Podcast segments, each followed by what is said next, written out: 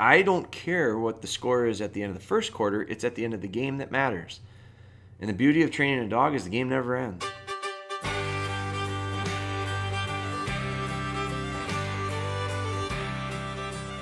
right, welcome back, guys. Another podcast. Um, been a little while since we recorded one, but uh, working on lots of different projects. Got finished up um, our our little stint of late summer shows. We did Deer Fest a couple weeks ago. Uh, that was a, a really nice show for us. We I don't think we've recorded since Deer Fest, have we? Um, we did three seminars at Deer Fest. Two of them were on shed training. One was on game recovery. Uh, Wonder Boy and the team have put that together. Are those live on YouTube? Uh, the first seminar we posted as a podcast, the audio version. That'd be the podcast before this one. Okay. And then so we did seminar, an audio of it. Yep. And okay. then this first sem- seminar one and two are posted on YouTube. And number three is getting edited. Yep. So we're gonna have. So if if you're interested in that, that's um. Again, YouTube is a resource that we have tried to add to quite a bit. Um, I'd say in the last twelve months, and um, we're we're pretty continually adding stuff to it, right? So different playlists, different different spots there that are getting different um, love and attention from Wonder Boy here. So play the there's a playlist called Seminars. You're going to see a couple more yet to come. We actually did a seminar that we did a seminar and a de- what they call the demonstration. So two different unique um, opportunities to kind of share information live. That was this last weekend. We did another show called the Waterfall Hunters Expo. That was in Wisconsin. Um, really enjoyed that too. Uh, there was there's multiple reasons I guess I like doing these shows. One of them is the chance to do some demonstration stuff. It's a little bit it's another way of sharing Um, sharing information, showing some of the things with the dogs, and it gets a little deeper, obviously, um, from a hands-on perspective. The other reason I like them is because we get a chance to talk to a lot of people, and, and we had a lot of really good conversations with people. The Wisconsin, this this hunter Waterfall Hunters Expo had a lot of dogs. I mean, that was like a very dog-friendly um, area, obviously, as as gun dog work uh, is a is. closely associated with waterfowling. So there was a lot of people that brought dogs. They had events there. They had um, retreat, fastest retrieve contest. They had um, the, the was it Wisconsin Duck and Goose Calling Championship was there. Um, they had a lot of they had a lot of really cool stuff. A lot of vendors. Um, it was only a one day show, but uh, it was nice. And so we are going to have we're going to have a few more videos that are going to come from that. I also think that. We tried that audio out of the seminar, and I'm going to listen to it myself. I haven't had a chance to, and quite honestly, I didn't know it went live yet. But um, I don't listen to hardly any of our podcasts. Every once in a while, I will if someone asks me a question about it, and I'll go back and listen to it to try to figure out what, what the what the question really is about. But um, I listen to other podcasts, and I have heard some podcasts that were keynote speaker speaking engagements for certain people, and seminars, and different different opportunities where they took that information and reused it in a podcast, and I found it to be, to be pretty valuable. So we are going to try it. We'll see how that works. Obviously, you're missing the visual element, um, but I still think that there's some value in hearing some of the stuff we talk about.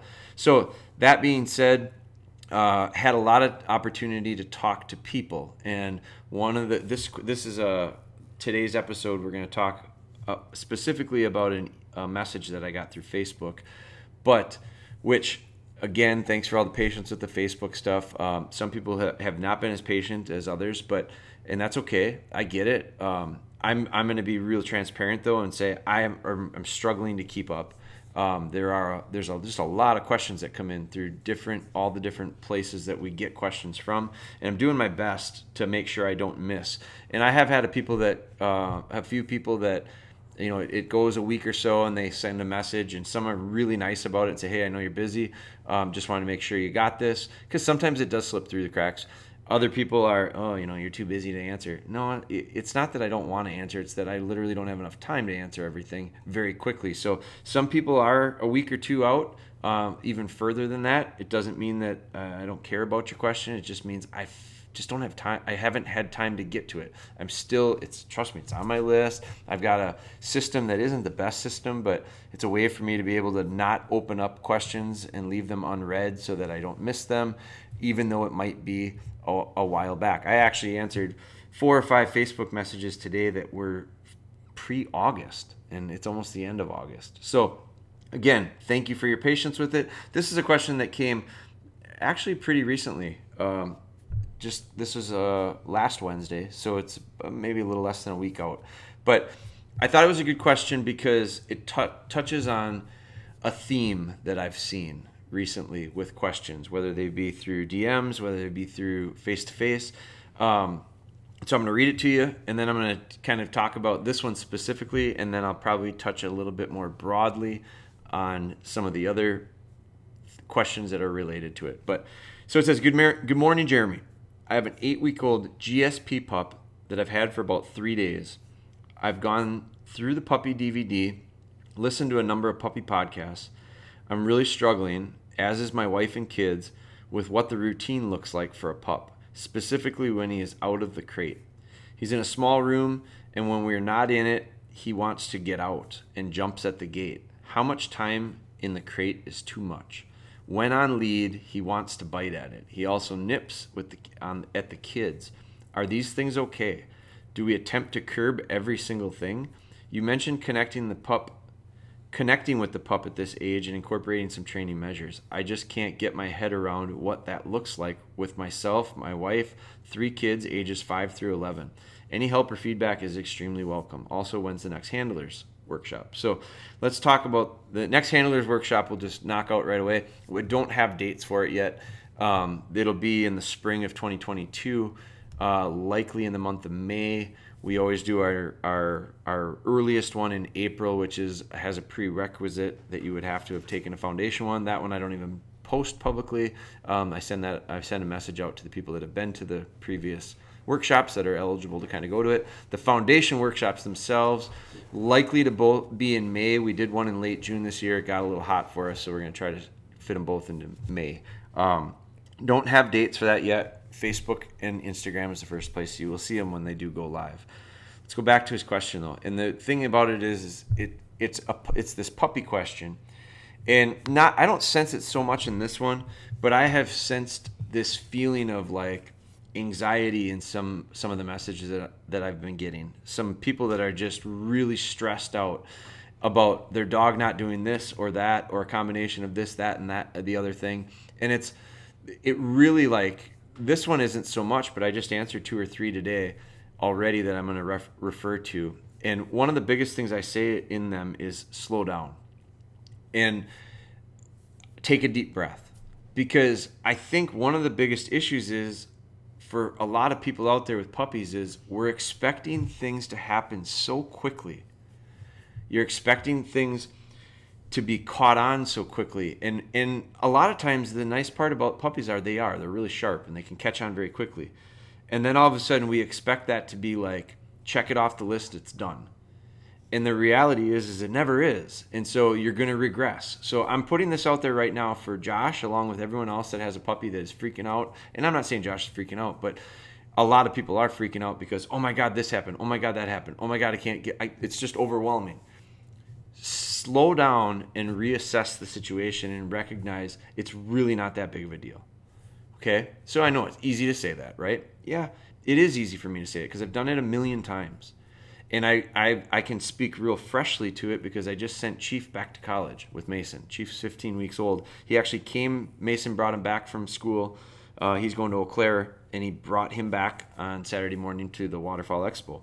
Had Chief in the booth all day. And I can't I can't be more proud of how he and Mason did there. Um, I thought the dog did phenomenal. And, and so it's partially the dog. It's partially what Mason's done with him. It's probably partially what we did with him before he went back to school with Mason. He's only been with Mason for a week or two at school. Um, pr- uh, prior to that, he spent the first five or six weeks after he left his litter mate and, and mom and was kind of weaned off. And, and at that seven-week range is when, when we took him and kind of started formal training with him. And when I say formal training, I just mean he wasn't allowed to just kind of do whatever he wanted to do. We really, we really dialed in on housebreaking. We really dialed in on crate training. We really dialed in on the idea of recall and some very, very simple fundamental things, steadying him up at his feeding times and creating a little bit of patience with him. So that is fresh in my mind. Now that dog's fifteen weeks old. This guy's dog is eight weeks old. So the beauty of this for Josh is, man, you get, it's easy. It's easier at eight weeks than it is at fifteen, especially if, if, if you've done nothing for those seven for that seven week window. It can be a little more challenging at the fifteen week point. But the reason it's going so well for us and for Chief and for Mason at the fifteen week mark is because very slowly and very gradually we've taken things as they come. And I say that I, I totally mean it. Like, we've just taken it as it comes. We're not pushing. We're not forcing. We've tried a few things that didn't work. And when it didn't work, I just didn't do it anymore. And I recognized and realized the dog's not broken. He's just not ready. And it's a combination of he's not ready, and maybe it has to do with I haven't prepared him for it. Maybe I needed to take a few steps back and simplify things and get a couple more things kind of buttoned up before I went on to whatever it was that we were struggling on. Retrieves in the front yard is a really good example. Bella, a dog that we recorded for Bella Be Good, the series, I could throw anything for her in any situation, the yard, the driveway, the whatever. I don't think there was ever a window with her that she didn't return back with objects in her mouth. In fact, I didn't even have to throw things for her. She just picked stuff up all the time. She picked up everything and carried it around and brought it to me very proudly. Like, she was just the easiest dog to train to retrieve. So that was at ten weeks old from day one, and she never went the opposite direction. She, it was, it was super simple. And I didn't have to do much to get it. It was there, but I could have screwed it up. And so I avoided creating undesirables. I didn't chase her with things in her mouth. I didn't holler at her when she picked something up that she wasn't supposed to have. I did some pretty simple things to foster that behavior and encourage her to come to me when she had something. I didn't let her pick stuff up and run around willy-nilly throughout the yard. When she did pick it up, I called her to me. We worked really hard on recall, and her recall got pretty good. And then when she'd pick stuff up and she'd carry it around, naturally, I'd call her to me and she'd bring it to me, and then I'd say how good she was, and I'd take it away from her. And I wouldn't give it back necessarily if it was something I didn't want her to have. So we did a lot with her to make sure that the retrieve was easy so that when we wanted to move forward with retrieving, we could. And we actually could with her very early on, but we didn't. I didn't do very many retrieves with her. If you watch that series, I'd be surprised if I did twenty retrieves on camera, which all of the training was on camera. So I bet you I didn't do twenty retrieves in the first four weeks. I'd be surprised if I did. That's a month. That means from eight weeks old, when I picked her up, it was ten weeks old. So from ten weeks old to fourteen weeks old, we probably made less than twenty, twenty-five retrieves tops. And they were all pretty good, and that was good. That was plenty. Now with Chief, can't do that. Chief won't, Chief won't retrieve outside. Not a chance. He'd lay down with it. He'd run off with it. He did not want to bring it back to us. So right now, Chief has made probably, and he's fifteen weeks old, he's made probably less than twenty retrieves. Two or three of them were outside, and they were a fail. fourteen, fifteen, sixteen of them have been inside in hallways, and they've all been good. So what it told me was, he's got it. He just doesn't have the ability, the maturity to do it in a wide open environment. And then I have to rec- I have to take a look at that and go, well, how come? Because he's fifteen weeks old. And he's just not ready to do it outside. So we're not going to do it outside. So I think let's talk specifically on Josh's message here. He's got an eight-week-old puppy that he's had for three days. Okay, so this message is real fresh. Just got the puppy. I'm going to read it to you. Again, I have gone through the puppy D V D and listened to a number of puppy podcasts. I'm really struggling. As my wife and kids, as is my wife and kids, with what the routine looks like for a pup. Specifically when he's out of the crate. He's in a small room, and when we're not in there, he wants to get out, jumps at the gate. How much crate time's too much? When on a lead, he wants to bite at it. He's nippy with the kids. Are these things okay? Do we attempt to curb every single thing? You mentioned connecting with the pup at this age and incorporating some training measures. I just can't get my head around what it looks like with myself, my wife, three kids, ages five through eleven. I don't know what it looks like, Josh. You've only had the dog for three days. I think what you're looking for is you're trying, like it, the way I'm reading this is you're looking for the routine. You want to know what the routine is, and you didn't find it in the D V D, and you didn't find it in the couple podcasts you listened to. That's not surprising. You'll never see the routine or the master schedule given by me because I don't have one. Every dog I train is a little different.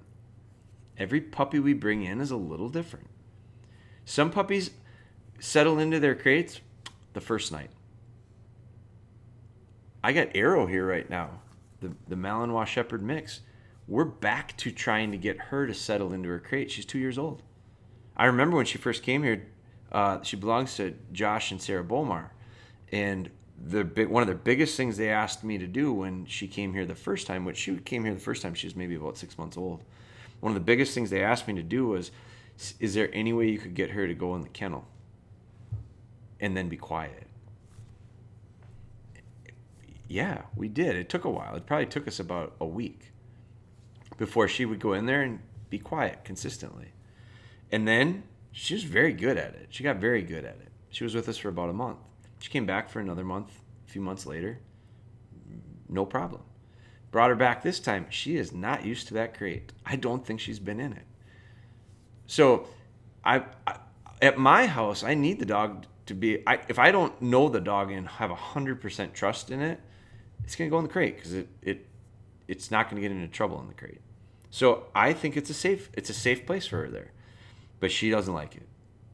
So she's barked. She's tried barking. She's tried howling. She's tried scratching. She's tried fussing. She's tried she's tried just about everything. A lot of ignoring from me, a few firm corrections, verbal. That's enough. Ah, ah, ah, that's enough. That's what it was yesterday. Nice, firm, I've had enough of this. It's the same thing, and I say that, and she heard me, and she just stood up from sleeping, and she came walking over, wagging her tail, like she goes, oh, you, you're talking to me again. It's the same, so that scenario last night with that dog was the same scenario I dealt with with my two-and-a-half-year-old kid who wants to play at bedtime. She doesn't want to go to bed. She wants to lay in that bed and talk and jabber and sing and pet my beard. And last night she, she's just screwing around. She does it with her mom all the time. I'm not usually the one to put her down, and, and last night I was. And so I dealt with it. I talked with her about it. I said, hey, that's enough. We got to go to bed. Lights are out. Got to go to bed. And finally I said, that's enough. Lay down. I firmed up. I didn't have to beat my two-and-a-half-year-old kid up, but I had to tell her firmly. And you know what she did? She rolled over. She laid down. She grabbed my hand and held onto it and fell asleep. I had to, I had to get to the point where I just said, enough's enough. Go to bed. And I had to say the same thing with that dog. Now, with these little puppies, I don't think you have to do that. I think it's better to let them figure it out on their own. Let them whine. Let them fuss. Don't give them any attention. You've only had it for three days, so don't tell me you've done that because you haven't. Because it can take me weeks. It can take me days. It usually doesn't because I'm so consistent with it, and I, I am so much more patient with it that I just put earplugs in, and I let the dog cry and whine until they fall asleep. And after a couple days of that, they they quickly realize, you know what, it's not so bad in here. I think you can do things to set them up, to help them out. I think you can cover up their kennels. I think you can put your crates in certain rooms that aren't distracting. I think you can do stuff like that. I know you asked a question in here, how much time is too much in the kennel? I would say when Chief was first seven weeks old, I would say for the first two weeks, from about seven weeks to nine weeks, I would say he was in his kennel eighty-five percent of the day. fifteen percent of the day was me letting him out to go to the bathroom and then walking him around the house maybe once or twice And then he was so tired he shut down anyway, and I'd bring him back in, and I'd put him in the crate, and I'd let him fall asleep. Because he's so... Do you know how much energy it takes for a seven-week-old, an eight-week-old, a nine-week-old puppy to grow? Just to literally grow takes a lot of energy. You, you can't... You don't have to wear out little puppies. Walking them around the house twice is more than more physical activity than they need for the next couple hours. You make sure that they're not going to go to the bathroom. You give them a little bit of exercise by just follow. And you know what? There's your training opportunity with the seven-week-old puppy. Walk around the house and call them to you. It's recall. They don't want to be left alone. There's not a puppy out there that says, I'll, I'm good, I'm confident, I'm bold, I'll go over here by myself. I'm seven weeks old. Make a little noise. Come on, come on, come on, come on. Peep on that whistle. Beep, beep, beep, beep, beep, beep, beep. And walk away from them and watch them follow you. And when they come to you, get down and tell them how good they are. Now you're practicing recall. So not only is your exercise getting accomplished, not only are you getting them stimulated in the idea of new environments, you're also getting recall. And you're, and you're tiring them out. And then you bring them back and you put them in the kennel. If you put them in that room and you give them all this opportunity to move around, first off, they're going to have accidents because you're not going to be able to watch them. And they might not make any noise. They might go over and pee in the corner, poop in the corner, because that's not where they sleep. So you're setting them up to fail. It, the dog that can come over to the door and jump up on the gate, and pretty soon they become real acrobatic and they climb right over the gates. And so you've created Houdini. You've created the dog that likes, that pulls off these amazing feats. You can't figure out how they can do it until you stand there and you peek around the corner and you watch, and they stick a little little claw in here and a little paw in here, and the next thing you know, they're scaling the wall.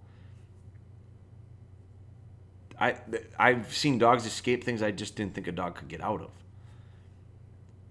So you're creating this little problem solver to solve these problems that they have, and it's too much freedom.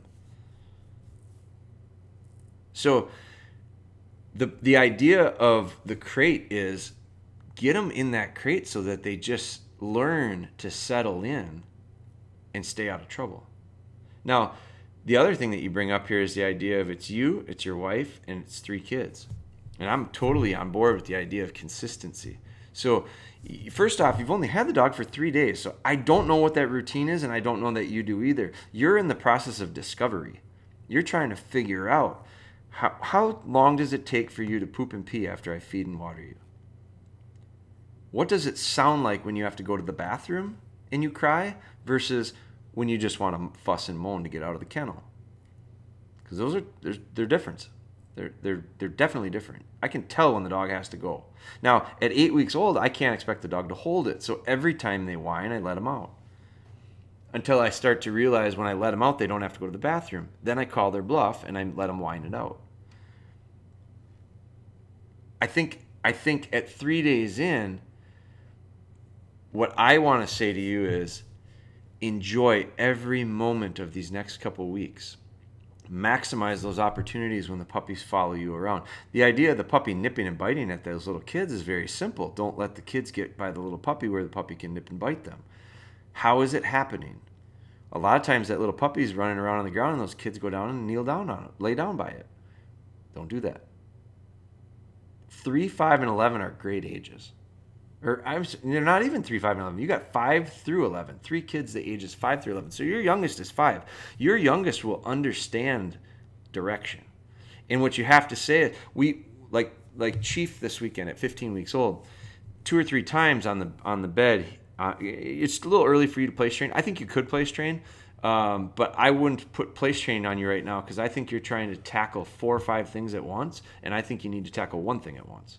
And so that's another point I'm going to make is we're trying to do too many things with these dogs at once, and none of them are getting done well. And I'm not just saying you, Josh. I'm saying a lot of the questions that I'm hearing about puppies are, I'm doing this, I'm doing that, we're doing this, we're doing that. We're sometimes doing this, we're pretty good at that, we're okay at this, we're okay at that. And I'm going, you got about seven projects going, and they're all about twenty-five percent complete, and you're wondering why you can't get onto that eighth project, when all seven projects are all linked together and necessary for one prior to it to be completed before you can move to the next. So you got seven or eight things going that are half-assed, and you're getting a lot of half-assed results. Well, it's because you have a bunch of unfinished business. instead of working on seven or eight things at a time, work on one thing and get it really good, get really good results from it. Then take a step and add distractions or add levels of challenge to that and make it one hundred percent in a more challenging situation. And maybe when you're ready, you're going to take a, that piece and you're going to link it to a new skill. And it's not going to be very good, so you're going to be satisfied with minimal results to start out, but then you're going to work on getting those better, and that you're going to build that up a little bit until that gets good. Not only good, great. And then from there, you move locations and you do it again. And then maybe you add something to it. You see this rhythm that we're going, we're starting with one thing and we're getting really good at it. So eight weeks old, puppy comes home, one hundred percent my focus is housebreaking. Housebreaking and crate training kind of go one in one in, hand in hand. At the same time, I can go outside and I can do that recall stuff. I the, the what I'm really glad I didn't read about this was, well, we're not making retrieves yet. I just got done with one that the guy was doing all the all the above. And I said, just stop all this stuff. And you know what? It was great because I got a message back from the guy. I'm going to read it to you. There was another guy that I that sent me this question, and there was all sorts of stuff. It was recall. It was steadiness. It was retrieving. It was blood trailing. It was uh, antler training. It was all these different things, and I won't go, I'm going back on it right now to look, and it was, the puppy was five and a half months old. And there was, there was now, because what I'm seeing is, is this this question that we started out with, the puppy's eight weeks old, eight weeks and three days. This one's five and a half months old. That's only twenty-two months. Like, that's not that far away. And look how quickly this will escalate if we don't nip it and, and get control of it right from the start. That's why I love the idea of, from the beginning, it's nice because there aren't a lot of things to be working on. And and I think part of the issue that I, part of the reason I see a lot of these questions come up like this is because I do see so much stuff on social media where we're getting these little puppies to do some amazing things.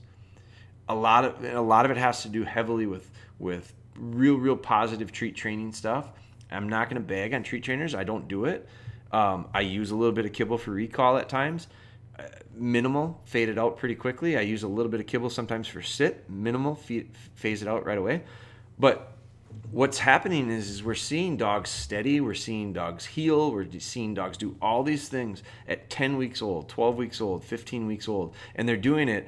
And the, and the, the videos you're seeing are, look at my twelve-week-old puppy healing off lead. And people are watching that and going, I want that so bad. And my my reply to that is, take the food away and let me see the dog heal off lead. Because I get it. You're shaping behavior, but what you're doing for some is making people think that that's off-lead heel work, and it's not. And it's not realistic to think that they will, at twelve weeks old, do it. Are, do they look like they're doing it? Yes. Are they really doing it? No. So don't take, if that is what's in, motivating you, inspiring you, driving you, creating the stress in your life, essentially, because you need to be there. Your dog is twelve weeks old and you need to be doing that. Absolutely not. Mine don't. Chief doesn't do any of that stuff. And guess what? Chief is going to be just fine. And the reason I say that and know it is because I've done it enough to show, to be very, very confident to say, I don't care what the score is at the end of the first quarter. We talked about this at the end of one of the seminars this weekend at the Waterfall Hunters Expo, because that's where I saw so many people that were just struggling with these young, young, young, young dogs. Every dog at the at the demonstration was under two years old. When when I asked, you know, how old are your dogs in the crowd? There's fifty people there, and there's twenty different dogs, and there wasn't one that was over two years old. And I would say most of them are under a year, actually. And we started talking about the idea of, why are we putting so much stress on ourselves to get these dogs ready for stuff that literally does not have to get done that early? But we want it done that early. And how come? Because John at the gun club said, you should be doing this. Your dog's ten months old. You should have intro to gunfire done. You're six months old. You should be doing this. You got a hunt test next week. You should be doing that. It's September first. It's early goose season. You got to have them retrieving geese. You don't have to do anything. I don't care what the score is at the end of the first quarter. It's at the end of the game that matters. And the beauty of training a dog is the game never ends. So if you're leaps and bounds ahead of me with a fifteen-week-old puppy versus where I'm at with a fifteen-week-old puppy, good. I'm glad you're doing. I'm glad you're finding success. I have zero stress in my life about it regarding the dog I'm training at fifteen weeks old that just isn't as far as yours. Because in the end, I'm quite certain when it really matters, when it comes to actually doing stuff with these dogs, I'll be right there. And a lot of times I find that I'm actually maybe a little further out. Maybe my end end goals get a little bit further out than some other people's. And it's because, I think partially because I don't do so much shit in the beginning. We muddy it up, especially if you're not necessarily a real real seasoned trainer. Like a lot of these a lot of these people that I'm talking with, it's their first dog. It's their second dog. It's their third dog. You know how many, I don't know how many dogs the average person owns in a lifetime, but if you divide it out by ten years, it's probably not a lot more than three or four or five dogs in a lifetime. So if your experience, and it's not a knock on you, it's like, that's that's normal. If your experience isn't a whole bunch of dogs, to try to jam all that stuff down your throat the first year or the first few weeks or the first few days, I'm telling you right now, it's nowhere near as much fun as it should be. So with Josh, with an eight-week-old puppy, I'm going to say, enjoy the puppy. Now, here's the problem. When I say, I'm the biggest fan of letting people, with people saying, let puppies be puppies. What I don't like about that is everyone's definition of letting a puppy be a puppy is different. My definition of letting a puppy be a puppy is not free-for-all, is not let, let them just run wild. Letting them be a puppy is letting them be a puppy under nice control, good discipline. Here's a drill for you. Hold the puppy in your arms where it can't nip or chew at anything and just hang on to it until it settles in and doesn't fuss. It's kind of fun. You get to hold your puppy. It's not fun if they fuss and wiggle and you set them down, because then they get what they want and the next time they fuss and wiggle even more. This is a drill that with a five-year-old all the way up to an eleven-year-old kid can be done. But you should do it first, and then your wife should do it. And then when you guys do that, you'll be establishing leadership with the puppy. And then when you guys get good at it and the puppy starts to submit to that leadership, then the eleven-year-old can do it. But you got to help the eleven-year-old. They're going to have to hold it the right way. If they hold it the wrong way, the dog will get at stuff. It'll start nibbling on your hands. It'll start nibbling on your ears, your hair, your nose, all this stuff. So you got to hold them the right way. Here's another good one. Flip them upside down. Hold them on their back. I did this with Chief for, I don't know, countless times the first couple weeks. I'd hold him on his back. He'd just lay on his back. And when he struggled and fought to get upright, I'd put a little bit of pressure on him, meaning I'd squeeze him a little bit. I'd hold him a little tighter. He couldn't wiggle out of it. And as soon as he settled down, I'd release that pressure. I'd loosen up my grip a little bit. And so I'm holding him literally in my arms like a little baby, and on his back. And when he's on his back, he's completely vulnerable. And so by him being on his back and telling me, I'm okay with this, I'll lay on my back, he's telling me, you're my boss, you're the leader. That's a drill. We could do it at night watching T V if we watch T V. We don't watch T V, but we could do it at walking around the house. We could do it at different times. It's a good training drill.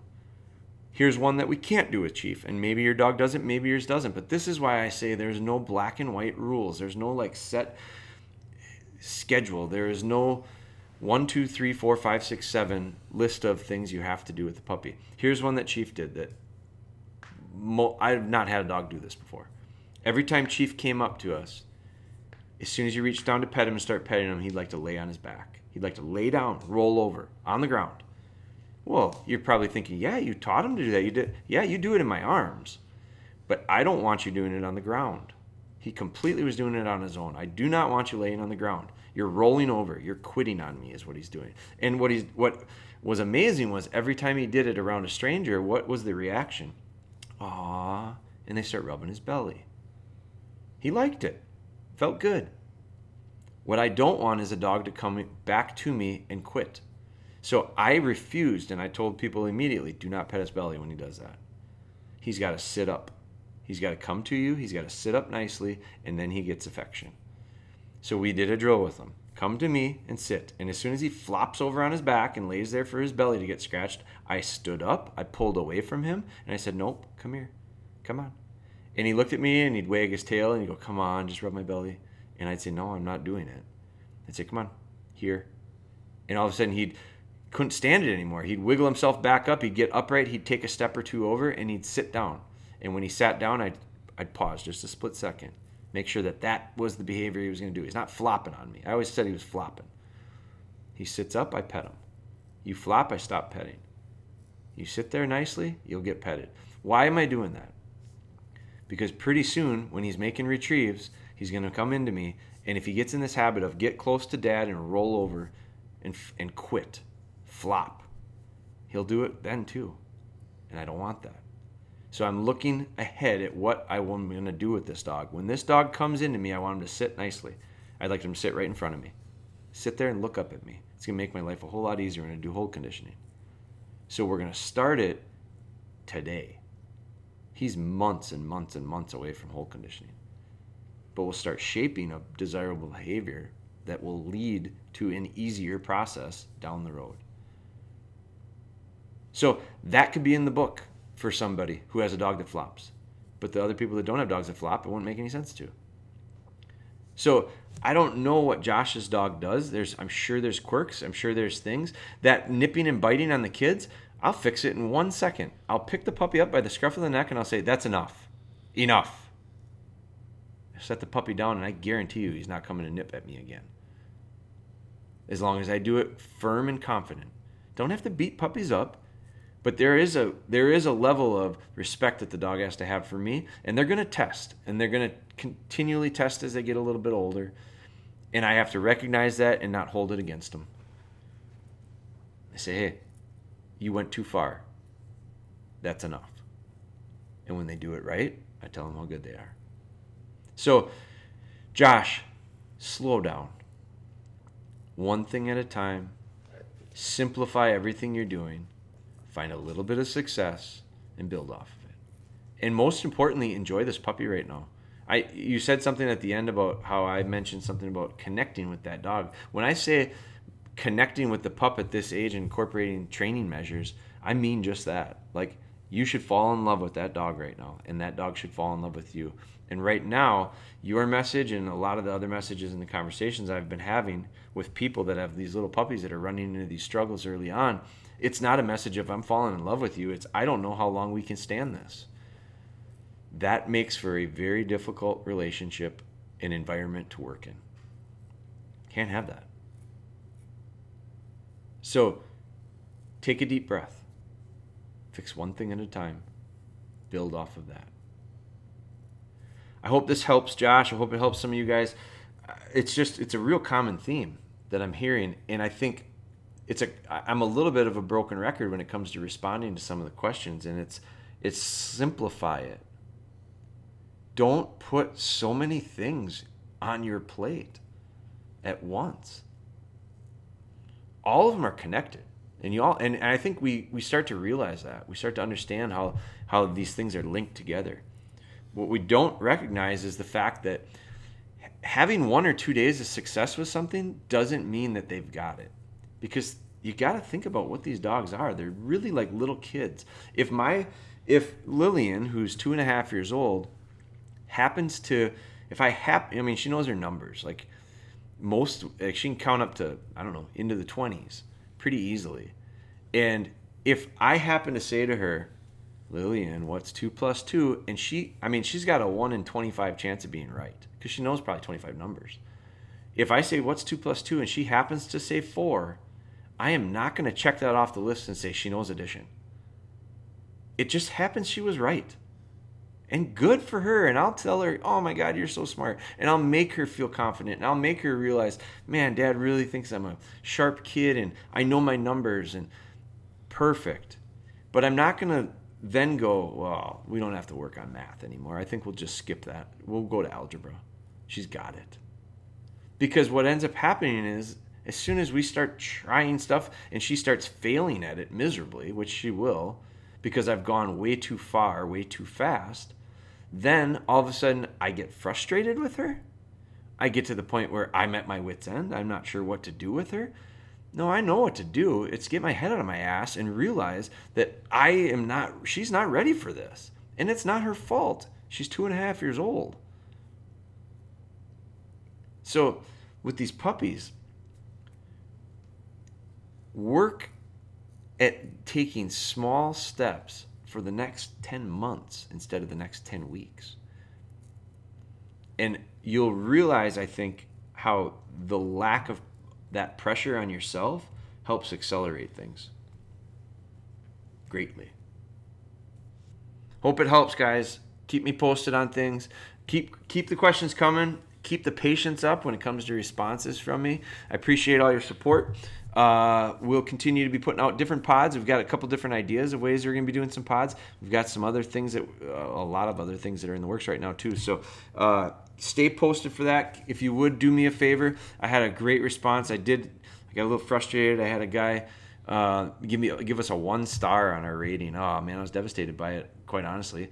But guy gave us a one star because I told him that I. I said in the podcast that I'm not a kennel, and I, I followed it up with, but I do have an occasional breeding. Oh, one star. So it just kind of bugged me. But I would have given you a one star too. You would have, huh? You, well, thanks, Ben. uh, the the little. It's weird how little things like that bug me. I had to say, you know what? For the one star rating there, there was two hundred fifty-four that were fives, and I loved them, and I thank you for them, and I would appreciate it if you would continue to do that. I don't think you realize for us how important that is, because what it's doing is, is it's helping with our engagement and the ability to be able to get in the front of other people. So the different podcast places that you're listening to these will recommend based on certain things, and it has to do with the topics and the things that you're talking about and the category that you're in and reviews and the interaction from the, the people that listen to it. So when you when you help us out with reviews, when you leave us a review, when you give us a rating, it really does mean the world to us, and I appreciate it more than you know. So if you're willing to do it, take that extra fifteen, thirty seconds to do it, and I, I'm in debt to you for it. So if I ask, you know, I don't ask a lot, but that's one thing I am going to ask. Let's knock out this guy's one star. Uh, I appreciate your support. We'll continue to do these. Good luck in your training.